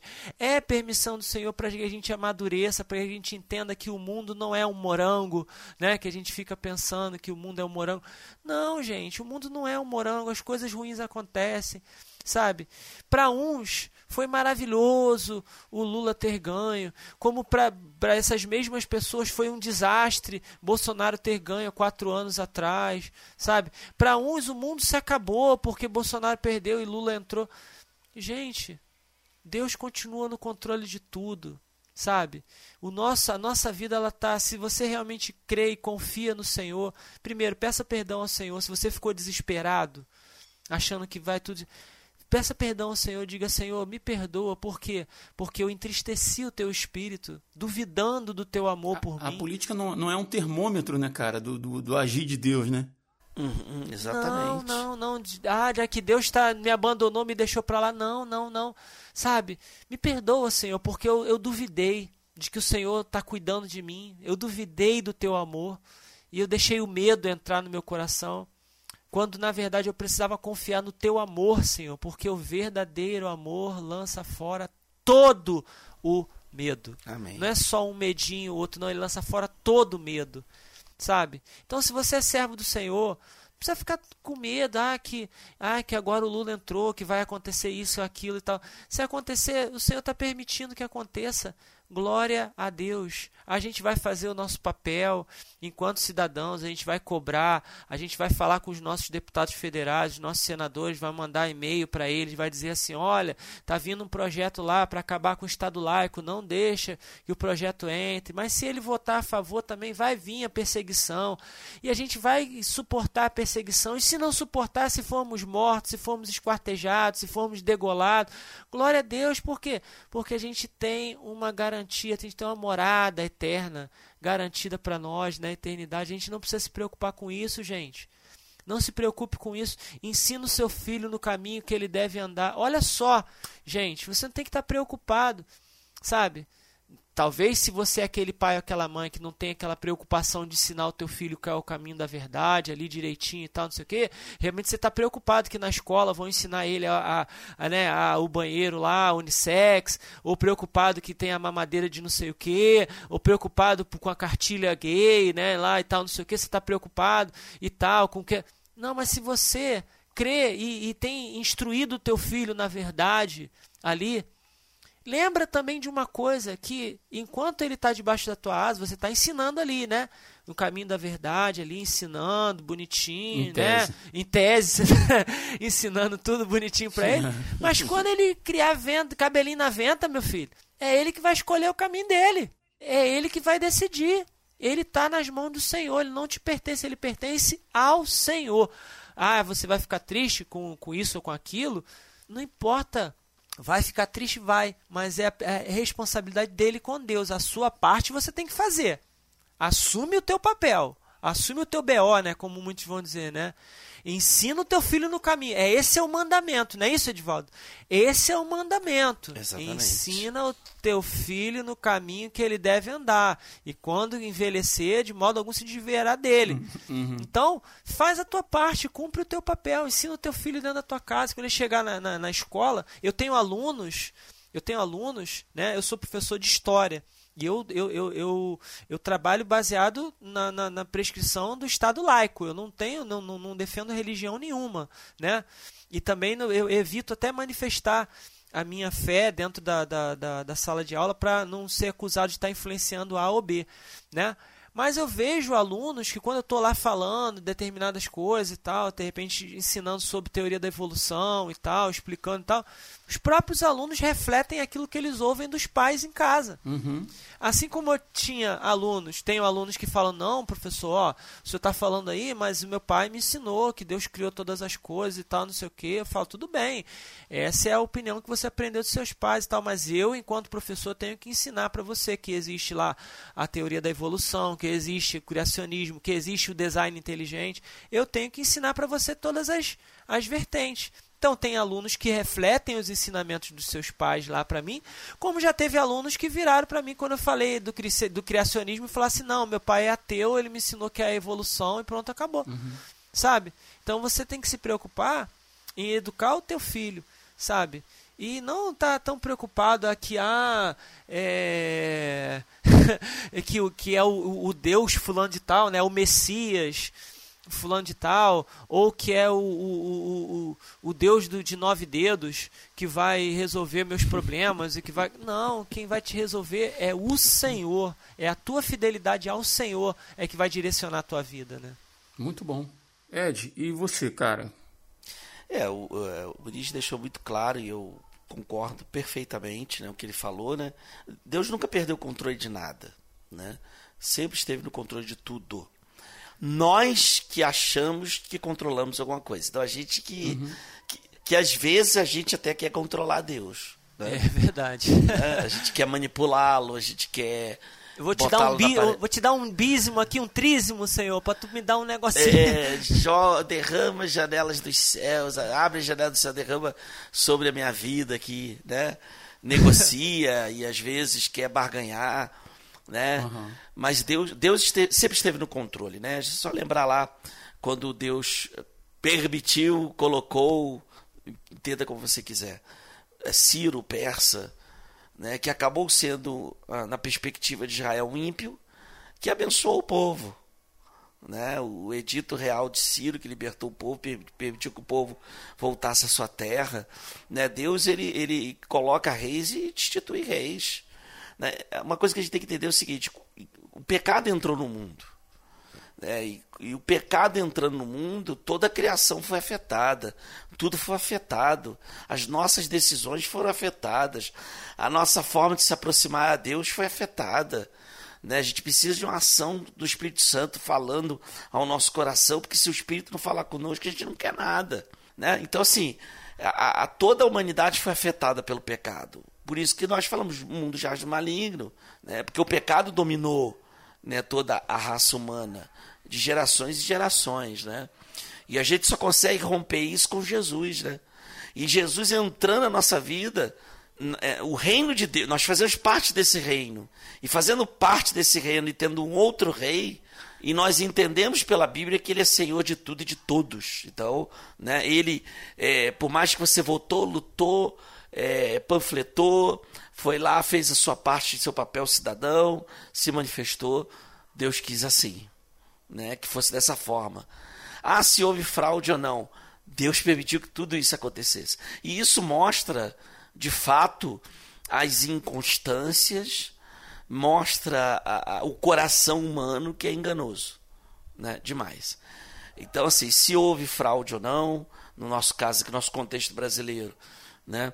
É, se houve injustiças ou não. Eu até particularmente acho que houve, né, do, do, por conta das instituições. As instituições estão em crise, né, inclusive a igreja, falando como instituição. Né, as instituições brasileiras estão numa crise muito grande, né, crise, ética, né, uma crise. É, é, enfim, o pecado está aí, né? Então há uma crise das instituições. Mesmo assim, com todo, toda essa situação que está acontecendo, a gente entende que Deus quis dessa forma. Né? É, a gente precisa orar por esse governo para que as coisas. Eu sempre digo assim: olha, eu, eu tenho a esperança das coisas serem melhores, mas preparado para o pior. Né? Então, me preparando, porque se alguma coisa ruim acontecer, ou pior acontecer, ou se surgir uma perseguição, ou essas neuroses que estão na cabeça das pessoas, eu esteja preparado para passar por isso e que o Espírito de Deus me prepare para isso. Mas, assim, a minha oração é que dê tudo certo. A minha oração é que Deus converta ele, né? o, o Lula, o, o governo, porque Deus pode fazer isso. Deus pode convertê-lo. Né? Por mais que você ache que pau cresce torto, cresce torto, vai morrer torto mesmo, Jesus pode transformar o coração dele, transformar a vida dele, né? É, como transformar a vida de, de, de de, de, de, qualquer pessoa. Da mesma forma. Eu oro, eu oro também. Da mesma forma, eu oro para que Deus convirta o próprio Bolsonaro também e todos os outros políticos lá também. Né? É, Bem lembrado. Não, exatamente. Da mesma forma né, que se, se fosse um, um, um, um político, um presidente cristão, o evangélico, isso não era garantia nenhuma. Uhum. Exatamente, né? exatamente. Não é garantia nenhuma. Então, assim, a nossa confiança não está no político, a nossa confiança não está no Estado, nossa confiança não está nas leis. Até porque a gente percebe que elas podem ser distorcidas, é. dependendo de quem está no poder. É só fazer né? um, pro, um projeto de lei, não é isso? É só fazer uma emenda constitucional que muda a lei, mas só que a nossa lei ela não muda não tem emenda constitucional, não tem projeto de lei. É, é imutável, né? É imutável, aleluia. É, o evangelho é o evangelho, é exatamente. É, Embora alguns dizem que precisa ser atualizada. É. Embora alguns dizem que ela precisa ser ressignificada, né? Mas assim, é a, a, a palavra de Deus é a palavra de Deus, ela é imutável. Né? Então Deus é soberano, é soberano sobre a história. Ele não foi pego de surpresa. Né? Esses mesmos adeptos dessa ideia da autorização da Bíblia defendem uma teologia que Deus pode ser pego de surpresa conforme a decisão humana e Deus tem que, de uma certa forma, se adaptar e dar o seu jeitinho para consertar as coisas. Sim. Deus não é assim. Gente, Deus é, é Senhor de tudo e de todos. Né? É, cara, eu queria deixar aí para o nosso ouvinte aí, cara, é, partindo desse princípio, né, bíblico de que Deus está no controle, né? Exerça sua cidadania no reino da terra, sabe? Seu país aí, no seu estado, no seu município. Exerça, vote de acordo com sua consciência, fiscalize, cobre, não trate nenhum político como inerrante, sabe? Assim, tenha a honestidade intelectual de criticar aquilo que precisa ser criticado. E apoiar aquilo que tiver certo também, né? Não fazer oposição por oposição, né? Sim, sim. Aplaudir o que está certo e criticar o que está errado, né? Mas eu penso que, principalmente, é preciso que a gente exerça a nossa cidadania do reino dos céus. E a gente cai num ponto aqui que a gente já falou um monte de vezes em outros programas, que é a ignorância, a falta de educação, a falta de conhecimento bíblico. Cara, a gente tá. Hoje a gente tem a facilidade de ter a Bíblia no celular. Se você quiser pegar ali, tem aplicativos que te dão um versículo por dia, que seja igual aquela caixinha de promessa, né? Só que agora virtual. Não é o ideal, mas você tem acesso a tudo. Você pode estar dentro do ônibus, no seu horário de almoço, no trabalho. Você fala, cara, vou começar a ler as escrituras, vou começar a ler. Ah, mas é muito difícil, porque números, porque Levítico. Pega os evangelhos, Mateus, Marcos, Lucas e João Repito, já falei isso um monte de final de programa. Vai ver como que Jesus lidava com tudo no seu entorno e toma aquilo como parâmetro para você, cara. Eu tenho um amigo que é que é pastor e ele veio me a gente conversando esses dias aí, né? Ele muito triste, cara, porque ele é um cara assim centrado na palavra, cara, ensina a palavra. E ele estava reclamando que uma, algumas pessoas da igreja dele lá estão seguindo um profeta desses aí de, de de Instagram, desses Muniz, que a gente às vezes troca uma ideia, manda, a gente manda um pro outro aí para poder fazer rir, chorar e chocar, né? O chamado chocrível. E aí ele me mandou, cara, um vídeo de um cara desse. Ele falou, cara, olha isso aqui, olha o que, que esse cara tá falando. E tem gente da minha igreja seguindo esse cara. Aí, enquanto agora a gente estava caminhando para o final, eu abri rapidinho ali a conversa só para ver os pontos e anotar aqui, para não parecer que eu gostei muito e decorei, né? Esse cara dizendo assim: olha, três maneiras de você identificar que Deus está falando com você. Se você identificar essas três maneiras aqui, cara, e prestar muita atenção nisso, seu dia vai ser muito mais produtivo. Deus vai falar muito com você, vai te dar muito direcionamento. Escuta só isso. Ele dizendo que Deus está querendo falar com você. Se você estiver vendo números repetidos. Ih, meu Deus quando você, olha, quando você olha para o relógio, é tal hora. Quando você muda um canal, é aquele mesmo número. Quando vem um ônibus, é o mesmo número. Isso é Ai, é sinal Deus, de que Deus está querendo falar com você. Ai, Segundo ponto, sonhos recorrentes. Ai. Se você está tendo sonhos recorrentes, é, é. porque Deus está querendo te mostrar alguma coisa. E o terceiro, pensamentos que vêm de repente. Se você está tendo pensamento. Pô, meu irmão, quem é que não vê números repetidos quem é que, quando está passando por alguma situação, vivenciando uma situação, não tem sonhos recorrentes? E quem é que não tem pensamento que vem de repente? Só que está morto. Esse né? cara viu muito aquele filme do Jim Carrey lá, do número 23. Nossa, mas isso aí é, é o prato cheio. É o prato cheio para quem não gosta é, de ler Bíblia, é. cara. Com perdão da palavra, é um prato cheio, cara, mas é um prato cheio de cocô, um prato cheio de fezes. De cocô. Porque isso é, não tem base bíblica nenhuma. E aí tem crente velho de igreja seguindo por esses caminhos, porque é muito palatável. É, embora eu tenha tratado como cocô, mas no primeiro momento é muito palatável. Ah, porque é isso que Deus quer, essa é a vontade de Deus. É um cocô gourmet, né? É um cocô gourmet, cara. É um cocô gourmet. Teve um. Uma vez eu vi um, um pastor dizendo que ele pregava o evangelho e um, um bispo de uma igreja neopentecostal chamou ele para pregar lá e tal. E aí ele falou que não ia e tal. Aí esse cara da igreja neopentecostal falou para ele assim: Cara, você, você pesca com usando camarão de isca. Eu pesco com cocô. Essa foi a expressão que ele usou. Porque eu sei o tipo de, de gente que eu quero pescar. E se eu pescar com, com camarão, com minhoquinha, eles não vêm. Eu tenho que pescar com cocô. E de coração, com perdão da palavra, falo para chocar, porque talvez seja uma forma de despertar você que está ouvindo a gente. Porque tem muitas coisas que são muito boas aos ouvidos, não causam coceira, não causam incômodo vai de encontro com aquilo que eu quero ouvir, quando na verdade é totalmente contrário à palavra de Deus. Então pode ser que você tenha entrado por uma, uma, uma direção de buscar sua esperança num político, porque você viu isso em rede social, você viu isso na sua igreja, você viu isso na sua família, você viu isso em, em gente próxima a você. Mas se você conhecer Jesus, o Jesus da Bíblia, dos evangelhos, e começar a ler, e começar a entender, e começar a falar: Senhor, me mostra o que eu não estou conseguindo ver, me corrige naquilo que eu estou errando, e às vezes eu não estou nem sabendo. Me mostra qual é a tua vontade. Eu tenho certeza, cara, que Deus ele se agrada daqueles que buscam a presença dele, sabe? Que buscam entender a vontade dele.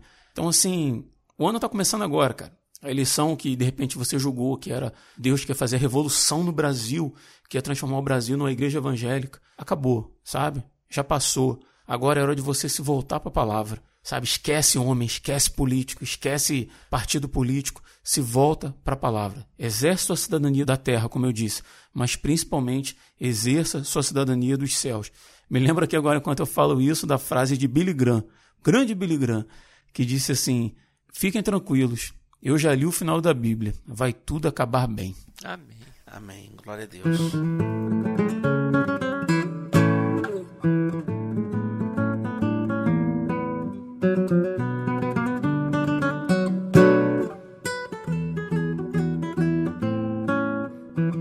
E é isso, pessoal. A gente vai caminhando para o final de mais um episódio do Resistência Podcast. Peço perdão se, se às vezes eu fui muito veemente em alguma coisa que eu falei, mas tenha certeza de uma coisa: meu intuito aqui, cara, é, é despertar. É despertar gente, sabe, cara? É, é crescer na fé dia a dia. É te ajudar, de repente, é, mudar os rumos da vida. Quem faz isso é o Senhor, né? Mas a gente, eu acredito que a gente muitas vezes é usado como ferramenta. E eu tenho esse feedback de ouvintes, sabe? Fico muito feliz por isso. Então, assim, com, com muita humildade, eu te peço, se por acaso a minha fala te ofendeu em algum momento, foi, foi dura demais, eu te peço perdão. Mas a gente vai ficando por aqui. Eu queria agradecer antes da gente encerrar.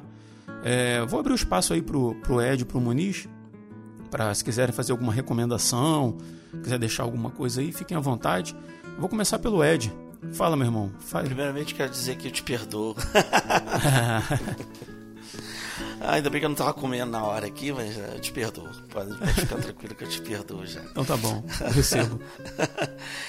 Enfim, irmãos, olha, é, a gente não pode perder a perspectiva do eterno na nossa vida, que é Senhor da nossa história, que Ele está no controle de tudo, né?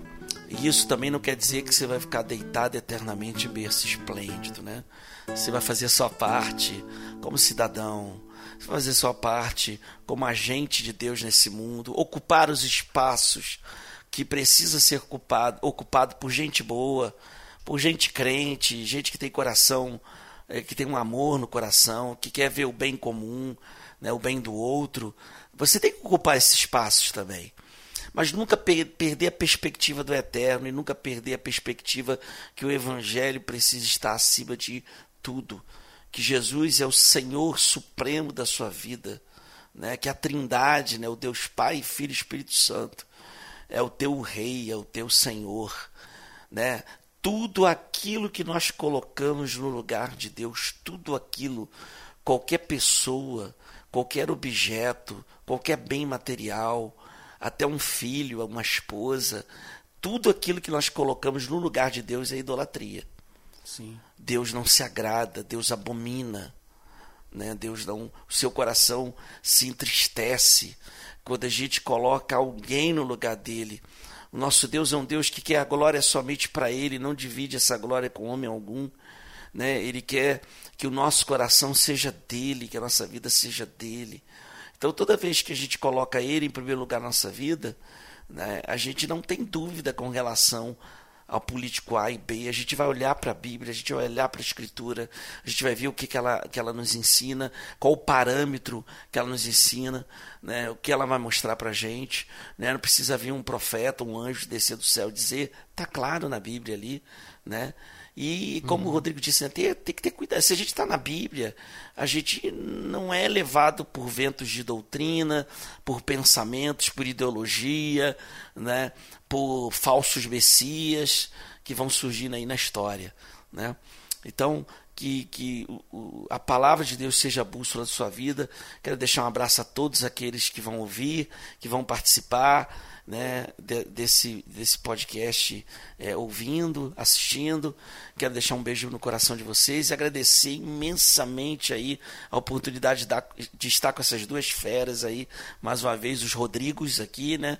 O Muniz e o Silva. É um prazer estar juntos aqui. Você fez igual o Faustão. Essas feras aí. É. Essas feras aí, essa pessoa sensacional. Ah, meu Deus do céu. É um prazer imenso estar aqui com vocês e agradeço mais uma vez. E, e a minha oração é que esse podcast sirva para para abençoar a tua vida e que você seja é, é, esteja mais cada vez mais ligado, conectado com o Senhor. Deus abençoe você. Valeu, Ed. Obrigado pela tua participação. E o microfone está aí com o meu grande amigo Rodrigo Muniz.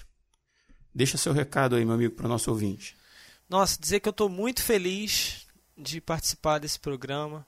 É, eu penso que foi para além da, das minhas expectativas, né? Eu, o Senhor sempre faz assim, né? Ele sempre surpreende a gente, ele uhum. sempre é, é, traz muito além do que a gente possa pedir ou pensar, né? É, como você falou lá no início, né, hoje estamos no dia 14 de, de janeiro. Né, geralmente não, não gravamos um, um episódio tão perto assim do dia uhum. da, da, da, da publicação porque depende da edição tua, né? Aquela coisa sim, toda. Sim. Mas foram muitas barreiras, né, para esse episódio acontecer. E... Algumas vezes a gente foi gravar e dava um problema no aparelho, alguém não podia participar, tinha um é. imprevisto, né? É, sempre alguma coisa. Remarcou muito, cara. Sim, e a gente sempre com aquele pensamento, né? Nossa, esse episódio ele deve ser, ou ele vai ser muito bom, ou ele vai ser muito ruim, né? E Deus está uhum. permitindo que não aconteça, né? Aconteça todos esses problemas para que a gente não grave, ou então é, é oposição maligna, ou mesmo permissão de Deus para que a gente possa ser provado e, e, e, e, faça, né? Provado e aprovado. E graças a Deus a gente está concluindo, terminamos aí esse episódio. E eu estou muito feliz, né?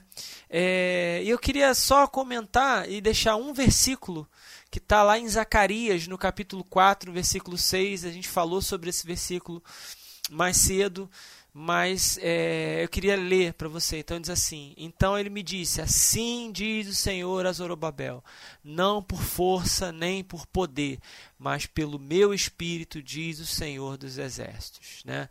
O Senhor ele tem esse projeto para a humanidade, né? de que as coisas aconteçam que o mundo seja transformado de dentro para fora. A gente sabe que nem todo mundo vai aceitar, a gente sabe que nem todo mundo vai querer mas muitos vão querer, muitos vão aceitar. Né? Está lá em Apocalipse já dizendo né, que muitos vão ser, infelizmente, lançados no inferno, junto com a morte, junto com o diabo, vão ser lançados no inferno porque rejeitaram o Senhor Jesus. Mas muitos vão subir, vão se reunir com o Cordeiro, serão salvos pela graça, pela operação do Espírito Santo, né, pela palavra de Deus, pelo sacrifício de Cristo na cruz.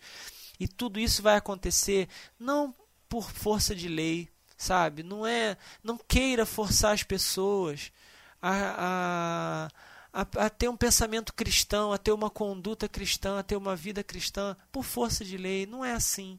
É pelo Espírito do Senhor, é pela lei do amor, é pela lei do Espírito, é pela palavra. Então pregue a palavra em tempo, fora de tempo, de manhã, de tarde, de noite, sabe? Use essa força, essa, esse ímpeto que você tem para ler e pregar a palavra de Deus, sabe? Se você tem dificuldade de, de, ler, de entender a palavra de Deus, eu te aconselho, vai no YouTube, procura lá aula de português, de interpretação de texto, aprende a interpretar um texto, sabe? Aprende a interpretar um texto para você não, não ser presa fácil de, de, de, aproveitadores ou de pessoas com, com má intenção ou de pessoas com uma, uma mente limitada. Não, mas que você possa, sabe, é, conhecer a palavra de Deus, porque a fé vem pelo ouvir e o ouvir pela palavra de Deus. E a, a, é, o Rodrigo falou, né? Ai, nossa, eu fiquei aqui passado chega, né, meu estômago embrulhou quando falou: "Ah, que você, como que você sabe que Deus quer falar com você quando você vê número repetido?" Para com essas bobeiras, uhum. esses esses misticismos, essas bobagens. Não. Deus quer falar com você todo o tempo, todo o tempo. Da hora que você acorda até a hora que você vai dormir, e inclusive de madrugada, ele, tá, ele quer falar com você. Então, se você agora, nesse momento, dobrar o teu joelho, ou sentar em qualquer lugar, pegar a tua Bíblia e ler, ele vai falar com você agora. Ele quer falar com você qualquer momento, qualquer hora. Não precisa te mandar recado. Ele não precisa usar subterfúgios para isso. Ele quer falar com você o tempo todo. Então, aprenda a interpretar um texto, aprenda, le, leia a palavra de Deus. O ano está começando, pega lá tem o, anuário da Rádio Transmundial, o link está aqui no, no, no, no, na publicação, né, que você pode acessar lá, ver um anuário, né, é, um, um, versículo por dia. Tem os diversos aplicativos aí da, da, da, da, da internet que te ajudam você, a você estudar a palavra. Estude a palavra de Deus, se dedique, busque ao Senhor. E você pode ter certeza que você vai conseguir superar qualquer coisa nessa vida. Amém? E eu queria só por último, Rodrigão, é falar, né, que você que que que está me ouvindo, né? Se quiser ouvir um pouquinho mais do que o que eu falo, eu tô eu, ah, gravando, momento né? Merchan. É, o Mechan. eu tô gravando o podcast Oração Palavra e Reino, né? Tá lá no, no Spotify, se você quiser, né? Tem o linkzinho aí também na, na, na no, no, no post aí como diria né, o Ed, né? Link no post, né? Tem, é. tem o link aí no, no, no, no, post, né? E do, do Oração Palavra e Reino. Eu dei uma, uma, pausa agora no final do ano, mas eu vou voltar agora com a segunda temporada, agora no início de fevereiro. E são, são reflexões que o Senhor tem me dado, né? palavras que o Senhor tem me dado, que eu tenho certeza que vão abençoar a tua vida no nome de Jesus. Ouve as antigas, ouve as novas, comenta lá, manda uma mensagem na Confraria Podcast, que o Rodrigo vai falar daqui a pouco. que fala comigo, fala com qualquer pessoa, que a gente está junto aí no nome de Jesus. Amém? E feliz 2023, em nome de Jesus. Amém. Para todos nós, que seja um ano abençoado, né, Amém. né, cara? Amém. A gente está precisando. Amém. Meus amigos, obrigado a você que ficou com a gente aí até o final, ouvindo. É, o Muniz já falou da confraria. Cara, queria agradecer muito também ao pessoal da confraria, sabe? Que dá força pra gente, que ajuda a compartilhar. Não só você que ouve aí, mas quem tá lá na confraria, assim, que tá sempre mais próximo com a gente ali, né? Tá um cliquezinho de distância ali no WhatsApp. Obrigado a cada um de vocês, tá? Pelo apoio que vocês deram ao longo desse ano. E se você que está ouvindo a gente não conhece a confraria, o link está na descrição do episódio, na descrição de todos os episódios lá no nosso site, resistenciapodcast.com. Tem um link lá, você entra com o WhatsApp Web, clica no link. Eu, eu não sei se ele funciona para o acessando o navegador do celular, mas eu acredito que sim. Mas se você quiser participar com a gente lá, poxa, vai ser um prazer conhecer mais um ouvinte. Moniz, é uma das coisas que me dá mais prazer é conhecer novos ouvintes, sabe? Ao longo de quase Legal, 10 anos, é. né? A gente está desde 2014 é, é. fazendo isso aí. Ano que vem a gente faz 10 anos, cara, se, se eu nos permitir. 10 anos, cara. E uma das coisas Glória que me dá mais prazer é conhecer gente nova, cara. Conhecer ouvinte e falar, ó, estou moro, às vezes, em outro país, cara. Assim, eu estou vindo aqui descobrir o podcast de vocês e estou gostando, estou aprendendo, crescendo. Nossa, é um prazer enorme para mim. Então, assim, muito, muito, muito obrigado a você que ouve a gente. E ajuda a gente, tá? Compartilhar, divulgar Segue a gente lá no Instagram, resistenciapodcast.com. Ajuda a gente aí na, na, divulgação, que de repente aquilo que foi bom para você pode ser bom para outra pessoa, né? A gente não sabe. A gente começa essa gravação aqui, a gente fala, Senhor, leva isso, né? Usa a gente, leva isso aonde o Senhor quiser, para quem o Senhor quiser. E a obra é dele e a gente vai seguindo aí. Então é isso, a gente vai ficando por aqui e até o próximo dia 20. Eu sou Rodrigo Oliveira. Eu sou Rodrigo Muniz. Eu sou Edivaldo Nascimento. E se você está ouvindo isso, você é a resistência. Como será o futuro do nosso país?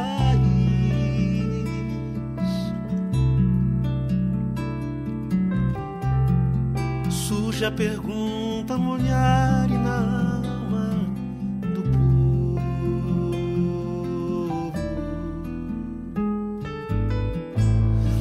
Cada vez mais cresce a fome nas ruas, nos morros.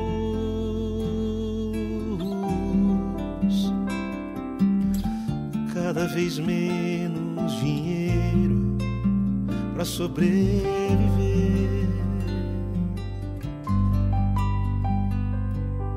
Onde andará a justiça, outrora perdida?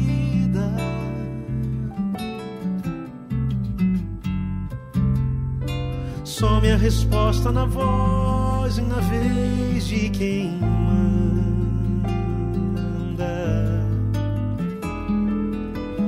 Homens com tanto poder e nenhum coração.